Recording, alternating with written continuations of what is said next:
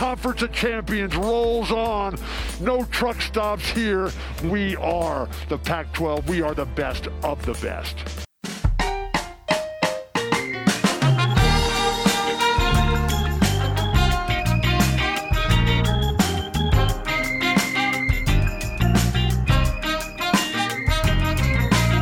Welcome to No Truck Stops, a Pac 12 podcast. I'm Carlos. Here with me is Avery Hey. And Matt Hubertson. Hello, hello. As always, follow us on Twitter and Instagram at No Truck Stops Pod, and please email us with your questions, thoughts, concerns, comments, quips, insights at No Truck Stops Podcast at gmail.com. This is our basketball episode, recapping the week in Pac 12 hoops, talking about who's up, who's down, and everything in between. Uh, as we normally do, we'll do some peak of the pack. Uh, we'll do some down bad. Uh, Avery, you're, uh, you know what's down bad is your microphone situation yet again. Yeah, my microphone's being so fucking weird. Um, Interesting. I just two, uh, destroy technology. I don't know how to use it. two weeks in a row ever since you moved out to the Pacific Northwest. There's a theory that your uh, that your new roommate is sabotaging you to get more video game time. More video game time. Maybe it's the moisture in the air. just ruining the, my technology. I don't know. The air is really damp here compared to Utah. Yeah. Yeah, how are you? Are you? Is it always sticky? Are you uh, surviving? I mean, I'm not sticky. I'm sure it will be worse in the summer, but my hair will not. My hair's always like weirdly fluffy, and it kind of. I have naturally like wavy hair, and it makes it so much worse and frizzy, and that hasn't been fun. But other than that, I'm I'm just happy there's not snow here. Hate it when that happens to me. I know Well, there's- Matt. I know Matt loves snow. I fucking hate snow. I don't want to be around it, and there isn't any snow here right now, so it's been great. I want snow. Uh, maybe that's just because I never get snow because um in Southern California, and when did when does it ever snow? But snow seems cool. Every time I come across snow, I'm like, snow holy is shit! fun for like a little while.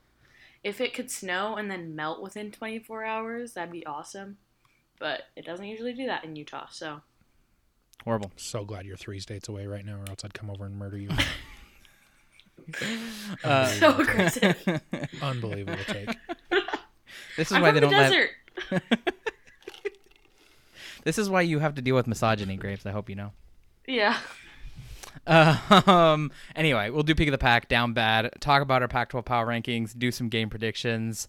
Um, but we're also adding a new segment called a Dad's Discourse, where Matthew Hubertson is going to get a chance to either offer us a dad's hot take, a complaint, or a question for us, or some sort of discourse. It's going to be a complaint. It'll be a complaint every time. Every time. Every time.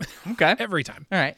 Um, you know, normally these are not going to be basketball related, though maybe maybe he has a basketball related complaint as a as a dad. Um, anyway, we've literally never done that before, so we're going to try it out and see how it goes. Um, anyway, we should probably just get right into it and start with our peak of the pack. And now the peak of the pack.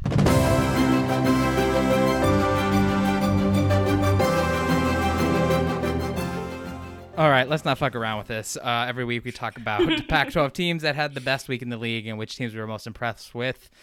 Uh, let's not mess around. Avery, tell us who the peak of the pack is. We already know this. It's Oregon. It's oh my god, I hate it. I know Duck fans thinks I hate Oregon, and like I kind of do, but they they had a wonderful week, and right now I'm wondering if they are the second best team in the conference behind Arizona. Um, if you didn't know, which I hope you would, they beat number nine UCLA, and turn around and beat number sixteen USC this week. Oh wait. That's their rankings now. What were they ranked? UCLA they were was ranked three. and five. five. Two top five teams Yeah. that they beat in one weekend. in one weekend on the road. Um, the UCLA game was first. It wasn't as convincing. Uh, so I was like, oh, it could be a fluke. I don't know what's going on with UCLA. Maybe Oregon just had a good game, and then they convincingly beat USC two days later. So I can't say a lot negative about Oregon, and I have to say, all of the Oregon fans that kept trying to tell us that Dana Altman would figure it out and turn the team around because that's what he does were probably right. And it's very frustrating because I thought I had a good understanding of where the conference was, and Oregon was like sixth. And now I have absolutely no idea what's going on. But kudos to Oregon. You've looked really good. Um, Will Richardson Yeah, the- is playing well, and I think that's a huge part of it. Earlier in the season, we kept talking about how he wasn't anywhere to be seen, and he had pretty big moments in these games. So, yeah, Oregon's back, sadly. Uh, yeah, the um, women's basketball team also deserves a shout out as they also beat Oregon, or excuse me, Arizona, and then UConn uh, Wow. this week. So Oregon, that god awful basketball court, um, is really getting a lot of airtime um, for for this school. So Yeah. Uh, I.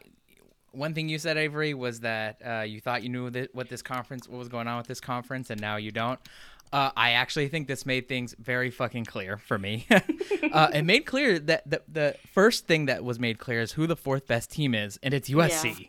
It's Yeah. USC. It's not Oregon, actually. Yeah. Um, Oregon, uh, I think the reason why this is so frustrating for us, on top of us just talking a lot of shit to Ducks fans because it's kind of funny, um, is the fact that Oregon looked so brutal in the non-conference slate, and we knew this was going to happen. If it was going to happen, it was going to happen with Oregon, where they looked at they looked horrific in the non-conference slate, got blown out by every halfway decent team that they played, blown out, not just not just beat, blown out. Um, for them to look as embarrassing as they did, and then to go on the road to beat two top five LA schools in UCLA and then USC, impressive. Um, I, I will say that this is not, you know, I think people are uh, one one thing to probably watch out for is kind of saying that this was the point they turned around. I think they started turning around with that Baylor game where they were Yeah. really competitive with Baylor. That was happening while we were recording, I think, our football episode a few weeks ago.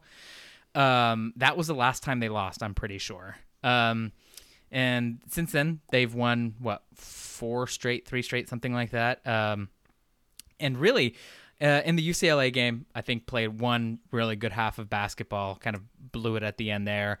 Uh, Oregon actually had a chance to had, had a chance to put that game away, and UCLA kind of came back and forced overtime out of nowhere of some horrific decision making from Oregon's guards uh, down the stretch, but won that game in overtime. And then against USC, not competitive at all. Uh, that was a that was a blowout from the beginning, and you thought maybe USC might get them together and they'd get runs that would get them to close to within ten, maybe. Um, but Oregon always had responses. It was that was uh, very close to a wire to wire win for USC over Oregon uh, for Oregon over USC. Um, so yeah, that was that that was big. That they've cemented themselves. I think they're in the conversation now for what? Not not just not the fourth best team, maybe top three in the conference, just like that. Yeah. Like in one snap, you could do that in one weekend. Um, because uh, and and I don't think we'd be saying this about any other school. Like if this were, I don't know, Washington that did this, I don't think we'd have enough faith in uh, Mike Hopkins uh, or any of that roster to say, oh yeah, this this team could could finish top four in the league and get to a bid if they just turned it around. We have this trust specifically because Dana Altman has done it before. Now this. By far, the most if, he did it and got into the tournament was a top four Pac-12 team, this would probably be his best work because because they were so off. They had never been that bad in the non-conference. They had lost by over 20 once in Dana Altman's 10-year career at Oregon in his first season. They did it three times uh, in the non-conference this year. So, um, so I don't know, crazy stuff. Anyone have uh anything else to add about Oregon here? Yeah, since the Baylor game, they have a five game um, winning streak. So they've definitely made a lot of changes to be this successful. And you know what? They they're fun to watch. I'll say it. They have been very entertaining to watch. I continue to believe that Arizona is the most entertaining team to watch in the conference, but the last 5 games with Oregon have been really fun games. So, I'm so happy I don't have to watch that absolutely horseshit offense anymore. That was terrible. But yeah, Oregon looks good, and I'm kind of annoyed about it because it's not good for the conference for a team that did that good, that bad in non-conference to be kicking ass. Now that the season's going, Yeah, I will say that I think um, that I think maybe it hurts the perception of the Pac-12 a little less because it's Oregon. Just because, Yeah. like, I think there is the national narrative that this is what Dana Altman does, but I don't know. What, what were you thinking, Matt? and and the Oregon name, yeah, the, the Oregon name for sure helps that a lot. If this was Utah doing it, this this would not be good at all. yeah, Um, and so yeah, no, and I, mean even just looking at it, you know, UCLA only falling to nine, USC only falling to sixteen, like that's that's still a situation where where those it seems to be Oregon elevating and not dragging down the entire conference. Now, obviously, that's not you know having three top six teams, you know, like like it would have been had they won those games, but um, is is still it's still a little better. Yeah, yeah. I think I. So I don't think it'll. Yeah, I don't think it'll create this narrative around the Pac-12 that oh yeah, a team that lost to blah blah blah blah lost. You know, a team that lost to St. Mary's and BYU is now running the Ca- Pac-12. That means I mean BYU fans might because they have like some serious issues. I think, but beyond that, I think mostly people will just sort of say yeah, this this is what we, we Spe- expected. specifically if Oregon keeps going, right? Like I think that this next week is more probably more important for this narrative than anything. Of if Oregon can still win both their games this next week and still like maintain the fact that this is a good team and they didn't just have a good week, uh, that that helps that a lot. Where they can actually elevate into the top twenty five and and have some legitimacy to the fact that they have actually turned it around and been a good team rather than remaining Q4 losses on their resume Yeah, uh, on these resumes of the LA schools. Yeah, and they get they get a chance to to cement that I think against a not horrible team in Washington State next week, and then against Washington um, on the well, they're hosting the Washington schools, but you know Washington State is still analytically uh, a a decent team, and that will give them a boost if they can. Uh, win that game, and even more so if they win that game handily, um, especially because it's at home. So they have uh, they, they're starting all the things that we thought that Oregon might be able to do. They're starting to do. Their guard play has been awesome. Jacob Young blew up against UCLA and is kind of turning into a second guard that can uh, put up points and really create some space for Will Richardson, who then went on and in turn had a big game against USC. Uh, and N'Faly Dante, their big man, he started to turn it on. He looks much better. He looks really athletic out there. Uh, he's gonna he's he created problems for UCLA's bigs, um, and uh, you know I, I I think that team they have some talent. We knew that they had some talent, and now they're just kind of figuring it out and putting it back together. Uh, so that's that's if you're UCLA, USC, even Arizona, it's kind of scary because Oregon Oregon's been a power and they've they've proven that they do this all the time and uh and typically can compete in the top th- with the top teams in the conference. That's it's gonna be interesting. I'm really uh, I'm curious to see how that kind of unfolds. It's super frustrating, and uh, yeah, immediately after Oregon beat UCLA, uh, just getting I just got ratioed since I was talking so much shit about Oregon. I was so sure. Every time this happens to me, every time I'm like, I'm very sure that Oregon sucks now. The opposite happens. I, I'm horrible at this shit. and that's why we have a podcast. Who could have told you that? yeah, I guess with Oregon reemerging as a contender, it makes the top four players in the conference like very clear, like the top four teams. But I don't know what to do with the middle of the conference. I was Still, a Cal yeah. truther for like three days, and then they had a four game losing streak. So Yeah. I don't know. I don't know. Is Colorado good? I don't want this to be the podcast where I admit I'm wrong. So I'm going to continue believing that Colorado's fraudulent and stick with that narrative and fuel Rumble in the Rockies on my own. Yeah, there you go. Um, yeah, I mean, outside of outside of that, I mean, you mentioned that the that you know the middle of the conference is a mess, but uh, is there anyone else that you would probably probably put for your peak in the pack? Peak of the pack. I'll throw out. I'm gonna throw out. I'm gonna. Uh, so obviously Arizona swept uh, Utah and Colorado. Won both of those games convincingly. Utah kind of gave them a fight for about a half, which is what you'd expect and want, or what you'd want. I think if you were a Utah fan, just Yeah. you know Arizona is just one of those teams at this point. If you're not watching these games, Arizona's just like they're going to blitz you. They're going to have a run and put you away, and that they will have one run where they put you away, and that'll be it, right? They will have one run, get up by like 20, and then that's that's the way the rest of the game goes, and it's just a matter of when that happens. Sometimes it happens in the first five minutes of the game, and sometimes it happens in the middle of the second half, the way that it did against Utah, right? And Where it Utah did just- it without Branden Carlson, too. without Branden which Carlson, is which in- like pretty impressive considering the size difference there between the two teams. Yeah, with Christian Koloko and Azuolas Tubelis there. Um, Azuolas Tubelis had an awesome week. He was probably, in terms of player wise, peak of the pack. He was he was awesome this week. Um, uh, I'm not sure how many he had. I think I believe he had 25 against Utah. I'll have to pull up the box score here. Uh, he had 32. Wow, he had 32 points uh, against Utah off uh, 14 for 24 shooting, 14 of 22 in uh, uh, from two, eight rebounds, five assists. He's awesome. He's been Yeah, he's- awesome. I he's think really fucking good. yeah, he's he's he's fun to watch, um, and fits really well with what Arizona's trying to do with just picking up the pace and blitzing you. Um, it's it's crazy to watch both Azuolas Tubelis and Christian Koloko out there sometimes running the way that Arizona does. You don't think that you'd get like two big seven footers out there who are able to like run at the pace that Arizona does, but it, they do and it works. Um, it's it's it's shocking stuff to watch. I don't think it'll be interesting to see when they actually get to play the LA schools. Both teams, uh, yeah, they did get beat by Oregon, but both of those teams love to slow things down. And if they're able to slow things down against, if UCLA or USC are able to slow things down, it's gonna make it's gonna make the game way more intriguing. Um, we really, I, I, would love for UCLA and USC to at least push Arizona, and I think they will. At least one of them will um, that weekend. I'm sure Arizona may drop a trip to the to one of the LA schools that weekend, but we'll see. Yeah, it's it's it's up in the air, but you just can't go cold against them like that. You go cold, and they have they stop having it, and they can get out and run, and and that's where they kill you. So I I don't know. Maybe UCLA has enough depth to not go cold for a five minute stretch, but I I don't know. yeah. Um, I'll throw out Stanford as peak of the pack. Uh, they did lose to Washington on Saturday, but they delivered USC their first loss of the season on Tuesday, and they did it pretty convincingly. Most of the game, Stanford felt like they were in control, which was impressive because not a lot of teams have looked that way at all versus USC this season.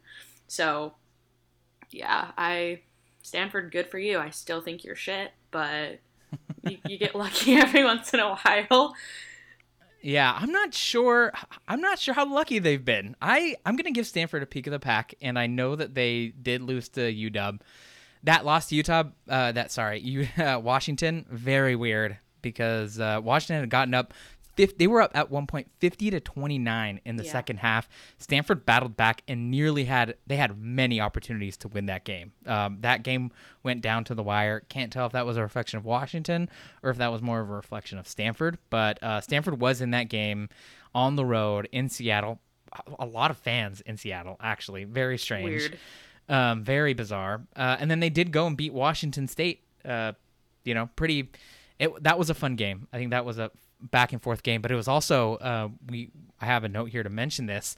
It was also bizarre because they actually uh, Washington State Stanford started about 45 minutes. I no, actually I think it was over an hour late. Um, and the reason why if you weren't watching it, probably not a lot of people know this. It was at like 2 p.m. Pacific. It was in I believe it was in the Palouse. It was in the Palouse mm-hmm. uh, at Washington State and they had delayed. They had already done the player introductions. Fans were in in the seats, and then they.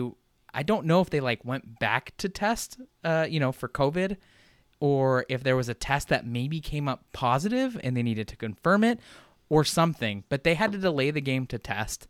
Um, 20 minutes, about 20, 30 minutes go by. Fans are still waiting. Um, they've already done playoff introductions. Literally, the only thing that's left to do is tip the ball off. Um, and then after 30 minutes, um, it comes out that there was an inconclusive test. so they had to go back in the locker room and test again.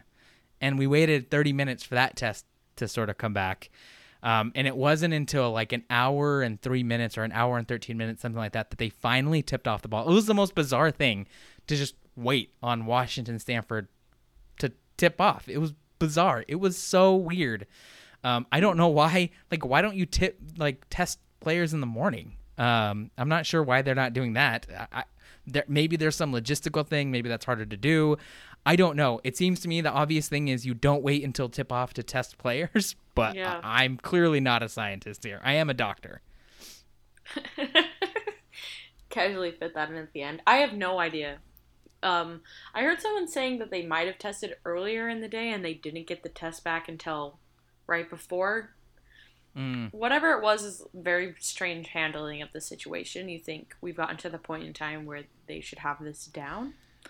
yeah, specifically right. Like I, testing is going so well everywhere that it's it's truly shocking that it's not perfect in this Because um, really, this is the only the only place that testing isn't uh, isn't exactly rational and and perfectly executed.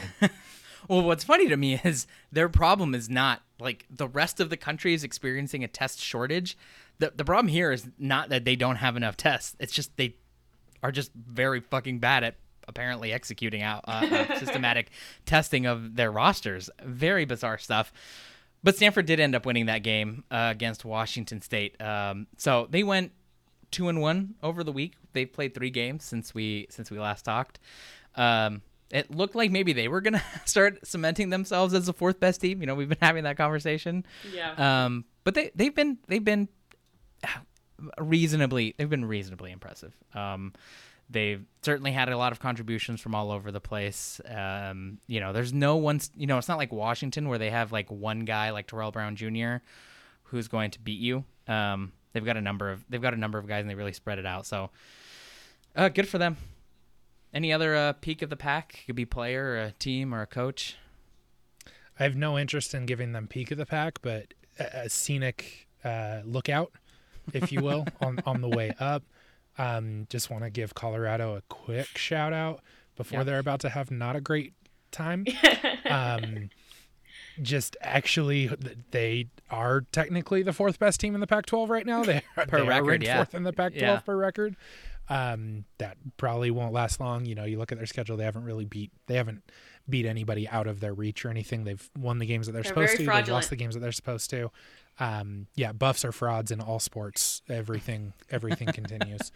Um, but uh, but yeah, I mean, a, a scenic by lookout. You know, good place to pull over and rest the legs on the way up. Yeah, their next three games are against USC, UCLA, and Oregon. So have fun with that, Yikes. Colorado. Yikes. Yikes, indeed. Uh, yeah, no, it was um, uh, Colorado's a lot like uh, if you are just a football sicko, is a lot like I think I, I hate to say it. Oregon being ranked three all season. No, it's more like UC- it's more like UCLA, if I'm being honest. Yeah. you, you beat the team. they're beating teams that you'd expect them to beat, and then being kind of non-competitive against teams that you, you know you might expect them to schedule a loss. Um, the game against Arizona, I thought they were competitive. Again, it, this is the story with Arizona. It's, you, you They're may be competitive in the competitive first for, half. for in the first half, and then Arizona just blasted them. Um, they did they did beat the shit out of Arizona State though. That's a bad Arizona State team, but like Colorado typically doesn't beat the hell out of bad teams. Not this season. So I guess that was relatively impressive. But good good call on having them beat somewhere and then somewhere on the entry, you know, in the in the uh, in the entry to this uh, to this road to the peak. I'm gonna put Oregon State. They were they were competitive. They were you know they're not they don't look as embarrassing as they did. I think they Yeah. lost by two to Oregon. Um, now that was in Corvallis, but it was a it was a two point loss against what is apparently a top three team in the Pac-12 right now. Um, then they went on and played a tough game against USC. The score was 81-71 on Thursday, January 13th, but it was much closer than that. USC struggled with Oregon State, maybe foreshadowing of what would happen to Oregon, uh, to USC against Oregon. Um, and then they played UCLA and and were competitive for about a, a half ish. Um, and then UCLA uh, but uh, but UCLA was kind of pulled away very, very, very late in the first half. So Oregon Um, State's going to get somebody late. I'm it it's I- I'm certain the if if they maybe. haven't already, um, who who have they beaten? They beat Utah. someone recently, Utah. yeah, that was right. Is that their last win? Yeah. Yikes! It's their only conference win. Yikes! Yeah, Yikes! it's bad. it's really bad. Yeah, well, speaking of bad, why don't we get to our down bad? so every week we also talk about which teams, players, whoever had the crummiest week in the league. So uh, Matthew Hubertson, did you have any uh, down bad candidates? I, I feel like it's just probably Utah's fans at this point. I don't even I don't even know that you can say Utah now as it's been for what three straight weeks now. Yeah, six game losing Um, streak. So much hope seen at, at times that is is cruel and unusual, um, and unnecessary in my opinion. Uh, let let the sport not exist, Utah fans. It's okay. Well, the most frustrating thing apart about it is that it's been because Branden Carlson has been out. He had the issues with the COVID, and then he had appendicitis. What? Like the worst luck in the world. So he hasn't been playing Yeah. these games, and it's really been clear he is the most important player on Utah's team.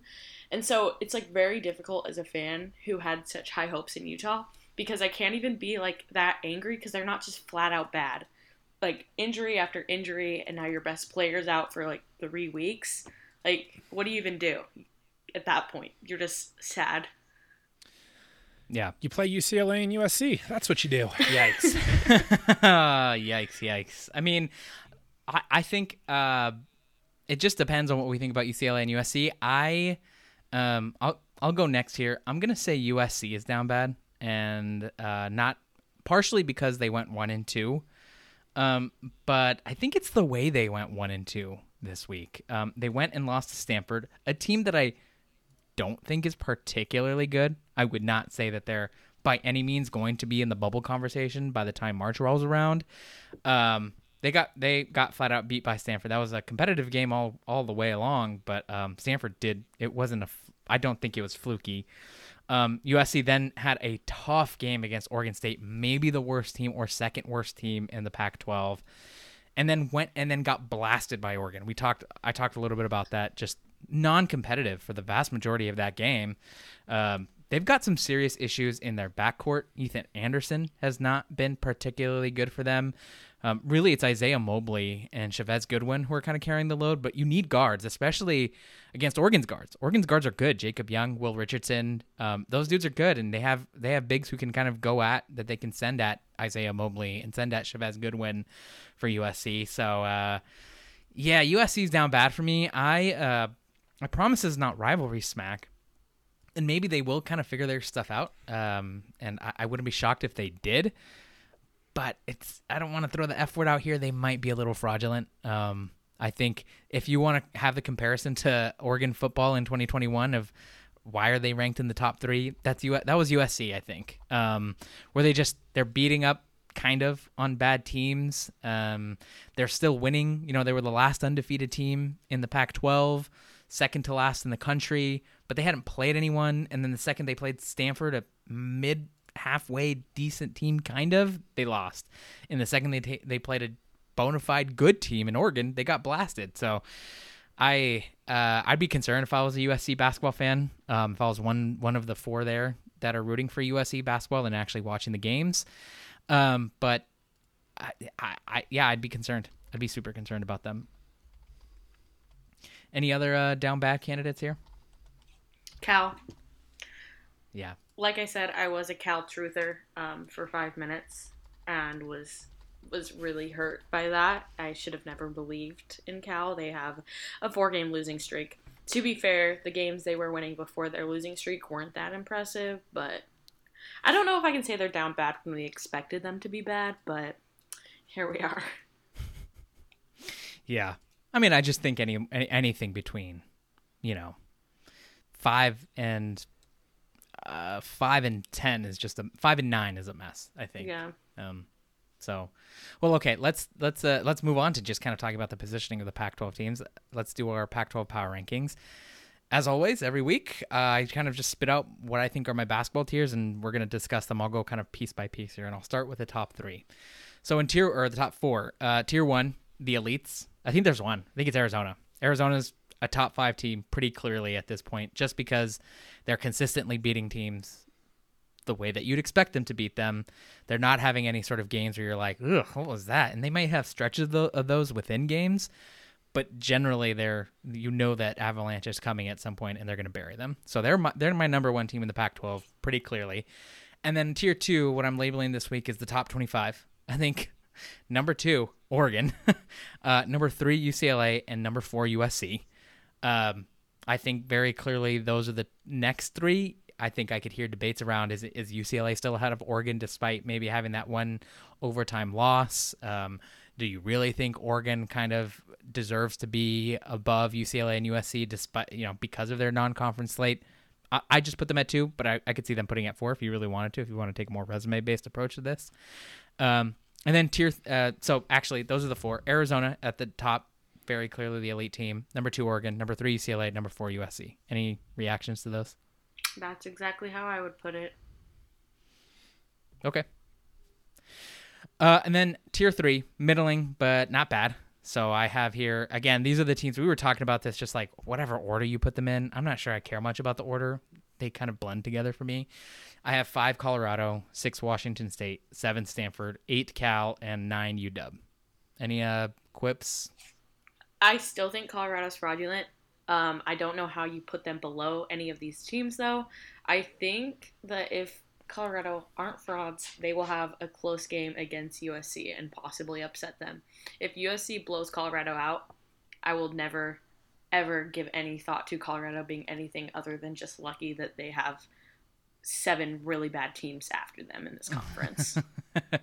if okay, a question based on that. It well, I, I guess we can just talk about it. It feels like we may actually want to root as Pac. If you're a Pac-12 supporter and you want to see the Pac-12 represent and show out in uh, in the NCAA tournament, Colorado might be able to build its case as a bubble Yeah. team.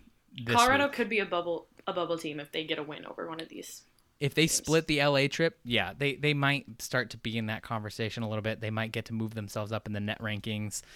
Um, they'd have to do a lot of work, but that's a that's a good start. Um, Well, those are going to be quad one wins, easy. If they they just continue to keep up what they've been doing, where they beat the teams they're supposed to beat, and even lose to the teams they're supposed to lose to, they're going to be a bubble team. Yeah. because they have the record right now. I think they only have. Do they only have four, three or four losses?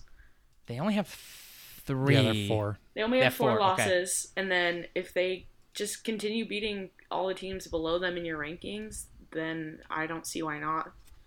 Yeah, And they're nine and one at home. They, Yeah. they don't have a bad home loss. yeah, and and So- really they have one bad loss period um, to Southern Illinois Mm-hmm. um, in a you know in Vir- in the Virgin Islands. The first game in their trip to the Virgin Islands, they lost to Southern Illinois.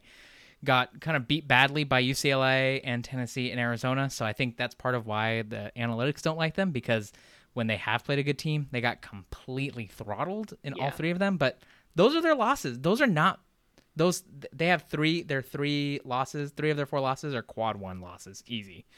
Um. So.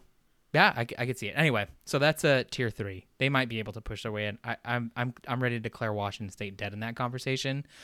But Colorado feels like maybe they could be a bubble team, and we might get it. We might this might be a five bid league, which is much better than what we were expecting a couple weeks ago, where we said Yeah. this is very clearly a three bid league. Can I Um, do a quick uh, Discord tangent? Is what matters more for like conference perspective, being a X number bid conference, or having like having three teams in the Elite Eight? Like what? Having what matters three more? teams in in that? the Elite Eight. Okay, then all due respect to Colorado, I want the LA schools getting as good of an easy getting as good of a draw as possible. I I don't need them losing and getting Colorado in as a 12 seed.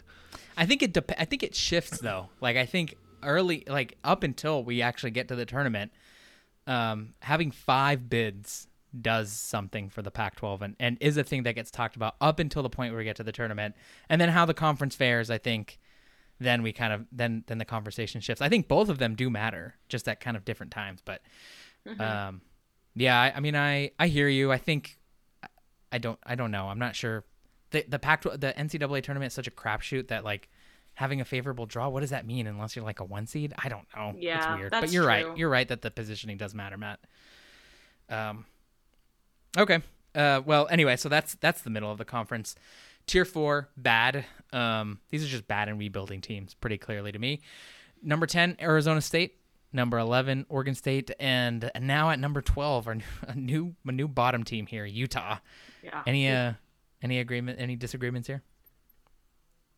Um, I think people argue just because Oregon State has the worst record. At this point in time, Utah is a worse team than Oregon State. If you're watching these games, it's pretty obvious that Utah's pretty hopeless right now. So yeah, they're at a low. Yeah, you you have an empty tier here called unholy trash. Um, Oregon State That, was uh, in that. They were in that by themselves. Utah over the last two weeks probably should be in it. but they do have the excuse of Branden Carlson being out. I was gonna say they've quite literally like had what like six scholarship players at one time. Yeah. like Yeah. I- it- that's not necessarily a fault of the program, but it it is definitely. Whole the last two weeks have been rough. Yeah. I mean, I think I think missing Branden Carlson is massive. I don't I don't think people should discount what he means to to Utah. Um, for a while was number one in the Pac-12 and and player efficiency rating. Right now he's number two. Um, they're just a better and very different team with him on the floor. Do I think he's like as good as a Christian Koloko, as good as a Julius Willis? No, but he's he's kind of on that next tier in terms of what he brings to Utah and what he does when he's on the floor, his ability to get inside and and bang with some of the bigs, the best bigs in the conference. Um, even defensively, does a fair amount for Utah. Just having him out there, I think, is is is critical for them. So he's number two in PER. He's number uh, six in offensive box plus minus. Uh, he's number eight in total box plus minus. He's number 18 in defensive box plus minus among all Pac-12 players. Like he matters. So him not him him not being out there, maybe like Utah minus Branden Carlson is unholy trash. But I don't know. Be very curious to see what they look like. It could be a situation with Utah. They get Branden Carlson back and and they have a surge at the end that kind of makes makes people look forward to what happens next year. So we'll yeah, see. I don't think it's a hot take to think that once Branden Carlson is back, Utah bounces back to playing how they were in December, November, December. Mm-hmm. So we'll see. Yeah. Uh, all right, I'm just gonna say the net rankings. This is the uh, NCAA's evaluation tool for uh, for ranking teams based on their performance. It it definitely has a more backwards looking slant to it where they're looking at resumes, but it does have a predictive element to it. So here's here's the net rankings as they stand right now as we record this. Uh, number two, Arizona is the first team, and then it's number 21 UCLA, number 28 USC, number 58 Washington State, number 60 Oregon, number 89 Colorado, number 90 Stanford, number 118 Utah, number 128 Cal, number 142 UW, number 168 Arizona State, and then number 206 Oregon State. Any thoughts about the net rankings here? Oregon, I mean, not Oregon. Arizona is right where they belong. I'm very happy for them. If it weren't for Arizona, I don't think I'd be watching Pac 12 basketball because I'm dead inside. But thank you, Arizona, for keeping me alive. Oregon being at 60 right now is kind of exactly what we were talking about. Yeah. That, you know, that's that's definitely a, a significant like that's that's a an okay loss. It's not a good loss, but it's an okay loss. Um, definitely a lot of what is is going to be dropping the UCLA and USC scores right now, but as Oregon continues to move up that ranking, that'll help those two schools as well. So it's it's hopeful. Yeah. Yeah, I think right now it feels like I mean, I don't know how much this could shift and how sensitive the uh, net is to results that are still incoming. We're obviously going to get new data. Oregon could move up here though. Um, you know, if it if it takes care of the teams that it needs to take care of, maybe pick off one of the top three. At this point, they've already just swept the LA school, so if they can get a couple more, um, maybe we've got UCLA and USC. Uh, I think still, do they play them twice? I don't know. I'd have to check the schedule, but they still have opportunities to kind of move up, and you know, so does Colorado, kind of. Maybe Stanford. I don't know. I don't know what I don't know what the the committee would do about Washington State. They're just such a weird team in terms of their losses, um, how they're losing all heartbreakers. So I don't I don't know. Maybe they take that into consideration, but who knows? Maybe we get a Pac-12 six bid league. Would be the weirdest thing in the world. Yeah, if Okay. somebody, if Oregon State wins the tournament again. Yeah, seven bid seven bid league. That's it. That's it. We're oh my god, I would lose my shit. I would lose my shit. Uh, anyway, any other uh, thoughts about the the net rankings or any of the other rankings here? I just really need Oregon to continue playing well and winning games. If they turn out to not be as good as we think they are immediately after beating UCLA and USC, that's going to really fuck shit up for this conference. Yeah, they need to figure that out. Okay, all right. Well, let's move on to our new segment, a dad's discourse. Daddy, no! Daddy, yes!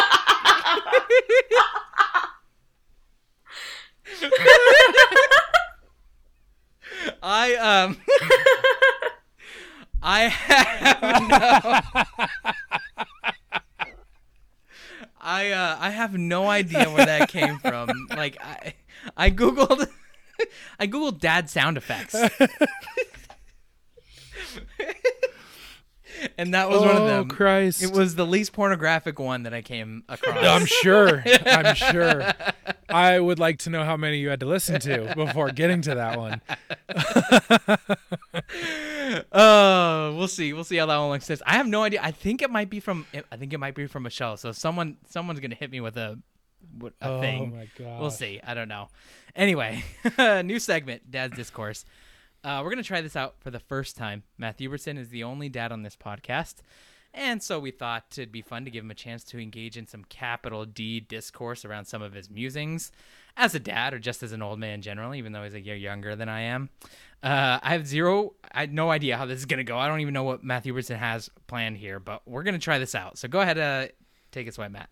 So we're now three weeks removed from Christmas, and it, it, a very common thing is that like aunts and uncles give kids like the loud Christmas presents, right? They're they're loud, they make a lot of noise, and they annoy the shit out of the parents. That's like the thing. What they don't tell you about, and what needs to be brought into the public light, is the fact that grandparents get the grandkids presents to get back at their own kids and it's cruel and it's unusual unusual and i am quite ready to become completely agnostic and we are no longer going to celebrate christmas in this house I thought you were Um, already agnostic. well yeah but like in the i still want to do like the cool religious Oh, holiday yeah, shit yeah, yeah, yeah. so like it just means that i get to do like religious holidays from six different religions um but Just doing Hanukkah? You're doing uh, you lighting a menorah early December? yeah i heard about like some um some hindu one that i'm really into. I'm really excited about celebrating that this next year. I'm gonna get into that. Um it's gonna be great. Um but um y'all my son so the one thing we've spent all weekend putting up this um playset that they got that he got from his grandpa i this thing so it's meant to be put together by two people. That's that has to be with a third person just searching for like parts because they put these things like in the most obnoxiously labeled like it's impossible to find shit. Um it says 14 hours to put together. I've already worked on this thing 14 hours. I think i'm on step like 120 out of 240 14 hours to put together a playset? What the fuck is this playset? dude this thing i'm not joking. The kid's gonna live in it. I'm so sick of this thing. I will post pictures. I did a little like twitter thread to it it's like six huge ass like boxes it was a full pallet sitting on my driveway for like the last three Holy weeks. shit. it's one of the costco ones i think it was like $2000 or something Two Oh my thousand. god. yeah dude this thing is unbelievable You need to It- send us it is- pictures. I thought like it was you guys like a have seen my backyard it is going to take up like half my backyard Holy shit! it's huge it Is is, it- huge It's like a jungle gym thing.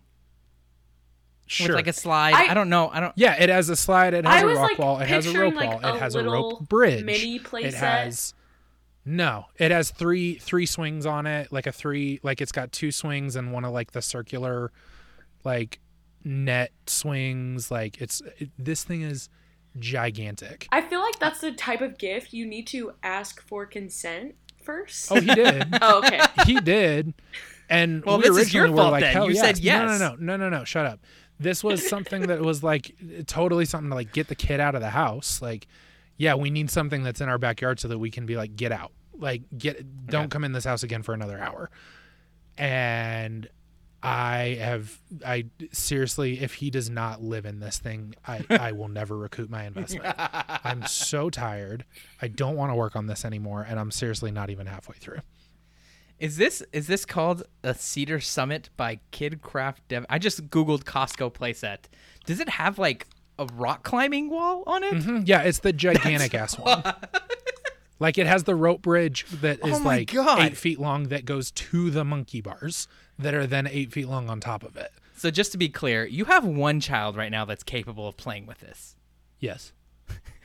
so the kid the kid will be by himself in this massive playset thing. Mm, listen, they don't. I, solitary confinement is a thing, and I fully expect to punish him as such. Get the hell out of my house.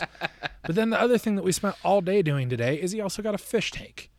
Who's have a who fish. only a fish tank? has he completely taken over his grandma got him a fish tank so not only has he completely taken over my backyard he is also going to make my entire house smell like shit and then flood my basement with it You just need to, and I don't condone this, but Yeah. the fish needs to mysteriously die. Oh my god! I already put it in water that was too cold for it, so I'm hoping it doesn't go another 24 hours. Sa- as s- spoken as someone Avery who kills fish, used to kill fish for a living. Okay. That was for science. that makes it seem like I was doing it like in my garage. Did you guys know that my first pet ever was a fish? Really? Yeah, so I never had, we never had pets going up, growing up, and I really wanted a dog. So when I first moved out, um, I was like 18. My now wife got me a fish because we weren't allowed to have dogs in the apartment complex that we that we had. So we named it Puppy. Um, it lasted six days. And that's just enough, in my yep, opinion. And then we got another one to replace it, and puppy number two made it 11 days. Holy and shit. so then we got a pet rock. uh, have y'all seen the Emo Rocco memes going around lately? yes, I have. No, I've been building a playset. Yeah, apparently, uh, I don't know, whatever. I'm not going to engage the national discourse. Emo, Elmo, Elmo, Elmo uh, has a friend named Zoe, and I guess Zoe has a, a rock named Rocco. And there's been memes going around from Sesame Street around how Elmo is really pissed at Rocco for existing. Um, anyway, congrats to the pet rock for pissing someone off there. Um, crazy. Okay, well, th- I mean, are you done now? Did you finish it? Yeah, those are the main two things that were horrible. No, but did you finish the playset? No, he said he's only Oh, halfway no, done. I told you I'm only like Oh. halfway through. I seriously am on like step 112 out of there's 242 steps. and you just I think- finished I building think a I'm to room in like your house too, 112. right? Yep, and I'm halfway through building the bathroom. Very cool. We're Very the- cool. we're waiting on the bathtub to show up. You need to get Greg to to come help. Yeah, you need. Yeah, someone's got to got to recruit Greg. Greg's not doing anything. Doesn't Greg is gonna destroy my fence, and I'm gonna have to rebuild a fence. Inside joke there around uh, get to come Greg's, over. Greg's uh, fence attacking. we, won't, we won't share that one, but uh, Attacking. Yeah, that's it. uh, courting maybe is the right word. Assault and battery. Um. Well, good luck to you, Matthew Hubertson. I don't know. I don't. I, I don't have any advice. Are you like? Are you the kind of person that's just like, I need to get this shit done with? Uh, and like, are you the kind of dad that's like, you get a gift for your for your kid, and you're like, I'm just gonna spend as much time as I can doing this right right now, so I don't have to deal with it? Or are you uh, typically someone who lets it linger? Sounds like you're someone who lets it linger and puts it off. Well, I tried to let it linger, and then instead of just letting it linger until like spring break or something, I was like, "Hey, Martin Luther King Jr. weekend. It's 30 degrees outside. Let's do it." terrible stuff. I, when you said sounds when you said playset, I thought maybe it was like I, I don't know if they're they I don't, I don't know if you've all have seen them, but it's like kitchens, like one of those play kitchens, but like oh, I Oh, don't those know. things are hell. are they are they yeah, worse put than the one of those cost? together too. Those things can go to hell. Wow, I'm not. I'm not having children. That's the Those- conclusion. I'm What are you gonna do from when your kids grow grow up past this? I guess I guess you've got another eight They years can of that. do it themselves. Okay. They'll be Are you able just to gonna? But are you a just gonna have like a screwdriver. playset in your yard? You're gonna Yeah. dismantle it? Oh, like when oh when that happens, I don't know.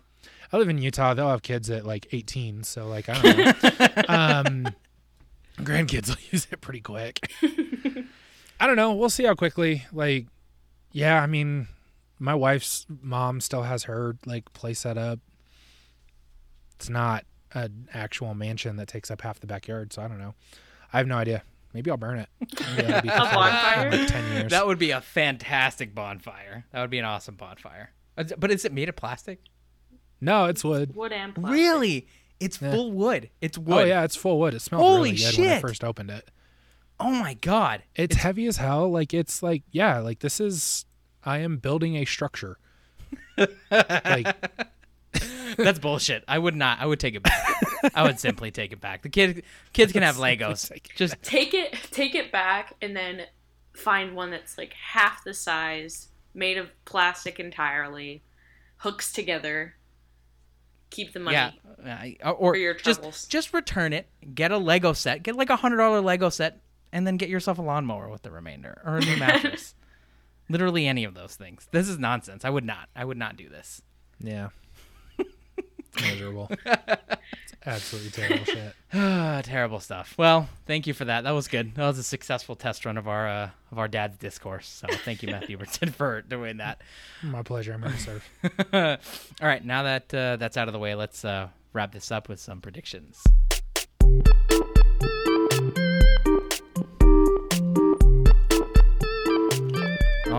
Right, we're almost done here. Before we go, let's do some game predictions. Every week, I pick a handful of interesting ga- uh, or marquee games for us to predict. Since we don't predict every game, this week I've picked three of them. First up, on Thursday, January 20th at 4:30 Pacific, USC is traveling to Boulder to take on Colorado. Um, I have, I thought Greg was going to be on this for some reason. He told us that he was he was working, shirking his chores as usual. Um, but uh, grapes, who do you think wins, USC or Colorado? This one's in Boulder. I think that USC is going to win this one. Maybe it'll be close, maybe it won't be. I have no idea. I don't expect Colorado to do something not fraudulent though. I am picking. I'm going to pick Colorado. Crazy. I'm not feeling good about USC right now. Rivalry hate. I'm not feeling good about USC. I think it's way more fun when USC is good at basketball, even though their fans don't really show out. Um, but I, I, I just there's something wrong with USC right now. I'm not sure they're going to be able to figure out. I, I think it's going to be interesting because USC's strength is their big men. Colorado has some pretty good big, men, and uh, Jabari Walker and uh, Evan Battey. So that'll be fun to watch. We'll see. Uh, Matt, what do you think? Yeah, buffs are frauds. USC will win. On to Okay. the next one. All right.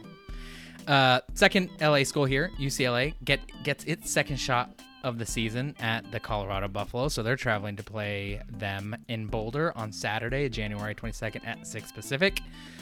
Uh, this one, uh, none of these games have spread, so I'm just gonna I'm gonna make this one up. I'm gonna say UCLA minus 10. Matt, who wins? Who covers that one? UCLA minus 10 against Colorado in Colorado. In Colorado? Yeah, in Boulder. I thought it was at UCLA. Anyways, it doesn't matter. My pick is the same. Uh, yeah, buffs are frauds. Buffs for sure win. Okay. Straight But- up. Buffs should sure win. Yeah, buffs are for sure winning this game. 100%. They're absolutely splitting this. They're absolutely beating the better team. Awesome. I have zero doubt of this in my mind I'm not sure. It's just- whatsoever. I'm not sure these vibes are Pac-12 football vibes, but we'll see. Gra- uh, Grapes, you feeling bad vibes on this one? Yeah, if if Colorado doesn't beat USC, they're not going to beat UCLA. UCLA is much That's better the than USC. point of the No, vibes. that's that doesn't work for these three Wait, teams. wait, wait, wait, wait. Ma- Matthew Hubertson, are you saying this is a bad vibes game? Sure. I don't know. Oh, bringing it back. Okay, we'll see. We're gonna test Matt's think- vibe reading. I don't think that applies to UCLA. I feel like you giving it the sound drop just ruined it for me. I feel like I had it, and I feel like you took it too far, and now, now it's gonna be against me. Now this like place is gonna fall apart. Minus 10, minus 10 is interesting, but Colorado has been blown out by all the good teams on their schedule. So, UCLA, I feel like, is looking for a bounce back. Mick Cronin is making those poor boys run so many sprints. Yeah, I think Okay. UCLA is going to blow this team out. Okay, I think UCLA will blow them out too. Um, I, I, we we saw what happened last time. Uh, Colorado traveled to UCLA to play the Bruins.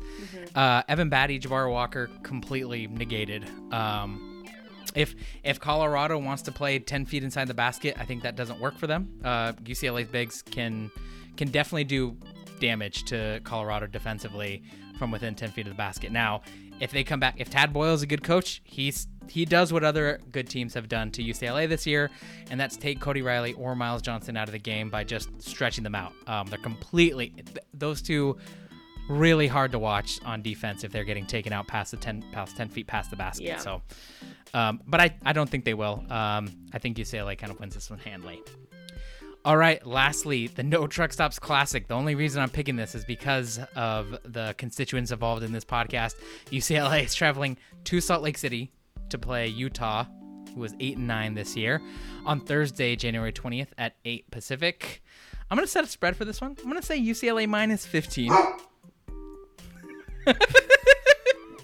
Uh, the dog was excited by that. Matthew Huberson, Yeah. can you translate? Yeah, is that like the is that like the first half spread? No, it's the total game spread. You that- think it would be bigger than that? That was uh, Uh-huh. my dog barking, and Oh, I thought that was Matt's.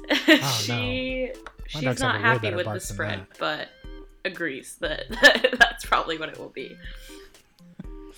Yeah, no, UCLA like might be up thirty at the half. Wow. Wow. I don't know, not mean, at the I don't half. I don't think so at the half.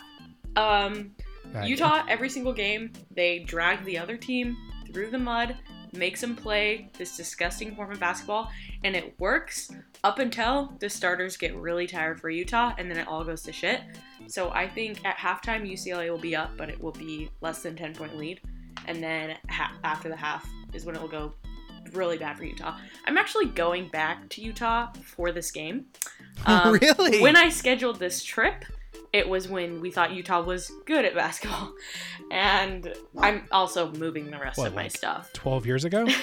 It was like the end this of? November when I planned to come back and I'm moving the rest of my stuff to the Pacific Northwest and I was like, oh, I'll just make sure I'm there for the UCLA game because I want to see Jaime Jaquez and Johnny Juzang and Jules Bernard in person.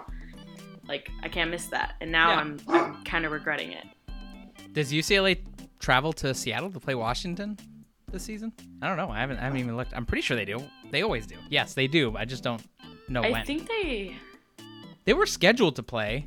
Were they going to reschedule I think that? they got I think it was canceled, wasn't You- it? Utah goes to Washington in like two weeks. Just have them bring your stuff. I am I'll be at that game too. That's next Saturday. So I, I'm now forgetting. Do they play? They play. I think it got canceled, didn't it? Yeah, I, I guess it just got canceled. I remember they were giving a forfeit, but I'm not sure if they and then they reversed it. I don't know. Anyway, I guess uh, I guess Washington's not getting a return return trip from UCLA to Seattle. So. Yeah, I'll also be at the Utah USC game on Saturday. Wow. Sadly, so that'll that'll be a fun weekend. Yeah. Tough, tough, tough. Um, yeah, I think uh, UCLA should win this by 15.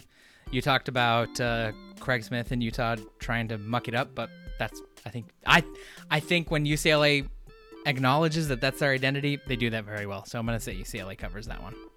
Yeah, the first half might be fun to watch. After Yeah. that, hmm, Yeah, might be might be a snoozer. All right. Well, anyway, that'll do it for us. Uh, as usual, follow us on Twitter and Instagram at No Truck Stops Pod. We'll drop a basketball episode every Tuesday at 5 a.m. as we normally do. Maybe we'll throw in a football episode or two here and there if the discourse is hot enough. We'll jump on. Uh, if we not, never though- talked about Chip Kelly. Oh yeah, Chip Kelly did get extended. Uh, yeah, I don't I don't know where to put that in our basketball episode. Maybe we just stick it somewhere. We need like a football no truck stop. Uh, or a football truck stop for news. Yeah, Chip I feel Kelly like got we extended. can't. I feel like we can't leave that out. That is so fucking Okay. funny. Okay. Well, any thoughts? Four Any? more years. I Uh, yeah. They Chip Kelly got extended for four years. did they wait like till the day before his buyout would drop to 0 Is Uh-huh. that what it was? it was something like that. it was that. a day or two. Yeah, it was That- very, very close I to was that actual deadline. convinced that they were waiting until that date. Like, that is so funny. Well, they had fired. So they fired their defensive coordinator, who has been by far the lightning rod in terms of like guys that UCLA fans wanted to see gone, and were kind of saying if Chip Kelly gets extended but keeps his defensive coordinator that he'd been fighting for for four years, something went very, very wrong. So it sounds like Chip Kelly capitulated on that one and uh, fired his defensive coordinator. So that as soon as Jerry Azzinaro, the defensive coordinator, got fired, I knew Chip Kelly was coming back uh, because that was almost certainly a demand from UCLA's administration to say if we're going to extend you and keep you on and give you a new contract, we don't want the defensive coordinator on staff. So I'm so happy for you, Carlos.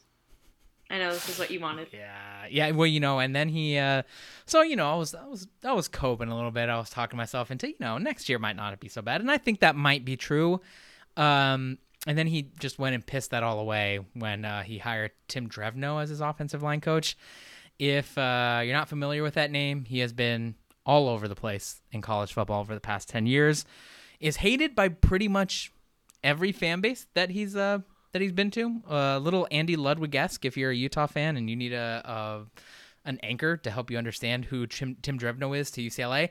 Uh, was at USC before UCLA, and then he was an analyst at UCLA recently. Was at USC. Um, people ver- hated him. He was the offensive coordinator at Michigan. Michigan fans absolutely hate him. He is. Uh, if you just search Tim Drevno on Twitter, you will find a lot of people complaining about how bad of a recruiter recruiter he is which is literally the opposite of what you want to do if you're UCLA and have a guy who won't recruit. So, I don't know. Matthew Hubertson, what did you think? Just gotta plant that bamboo. Just gotta Got to give it time. I, I just I I'm truly just I'm confused and intrigued by the timing of it. Um, you know, waiting until like the day before buyout goes to zero, like it just feels like a really weird leverage move of everything. I just I am I am so excited for the oral history of this that comes out in the next six months to six years whenever he does eventually get fired and or quit and or retire or something i don't know um, so yeah i'm i'm just i want to know what the story is. I don't think that ucla had any other options out there and so it was kind of just something that was always going to be funny to me no matter which way this went. So very excited that we know which jokes we can make. Um excited to hear about him getting fired next year. That that actually the the funniest version of this is that he gets fired next year for like a massive buyout. And like when they could have just waited 24 hours and gone and gotten somebody else or gone with an interim all season. like for the Yeah. whole damn season, who cares? That that's the funniest version of this to me. Yeah. So, and then like 3 hours after the announcement of the firing goes like we get this huge oral history of of what happened with this extension. Yeah, it's silly. I will say, uh, I think the likelihood that he is bad enough to justify, I mean, he should be fired no matter what, but in the eyes of administration and in the national media, the record um, that he needs to get at to be reasonably fired is maybe out of reach. Uh, UCLA's schedule is fucking easy. It's very soft. It might be the easiest. They only have five schedule in the games, league. right? Uh, yeah. Well, I think they may only have four. Um, their first three games, one is an FCS opponent, and two are oh, right. Low major. road. Yeah. Okay, two so low you- major, mid major teams. So regardless of record, UCLA finishes last in the Pac-12 South this next year.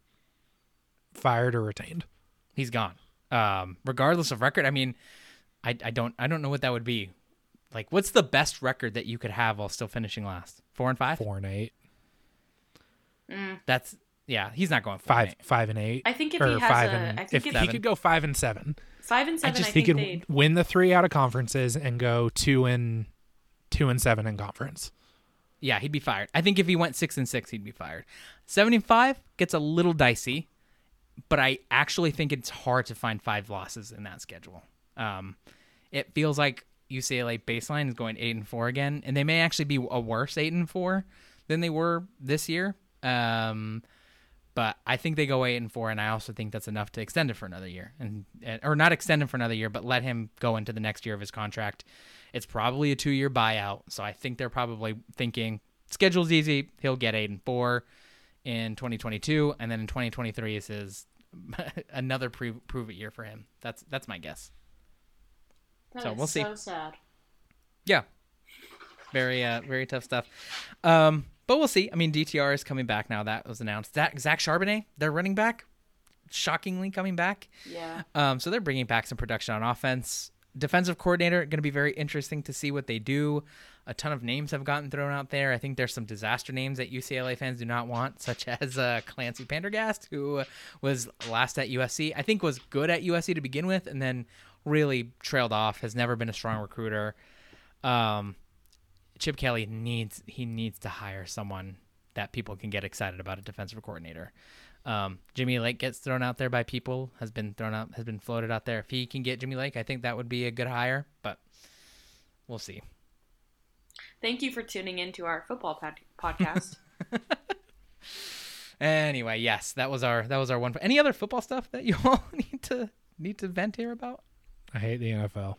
Yeah, I, you I- said right I before thought that we was going to be your dad complaint, actually. So it was until I started working on this.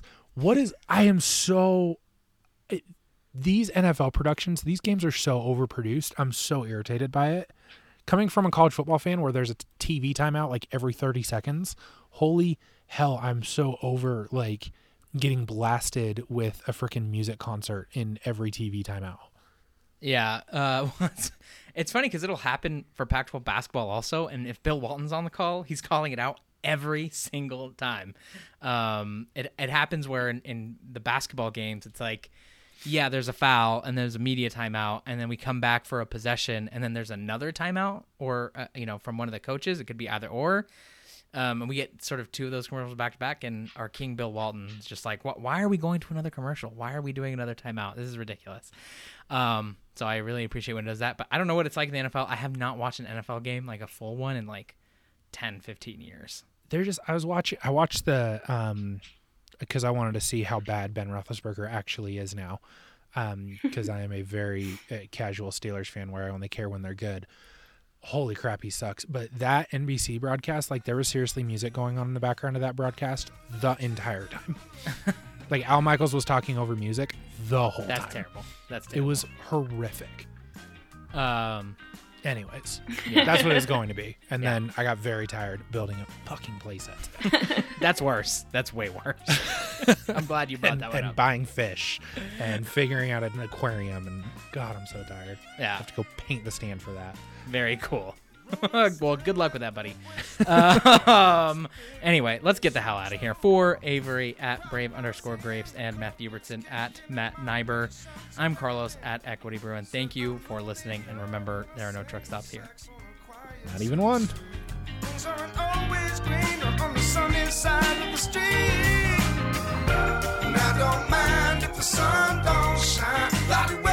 suits me fine.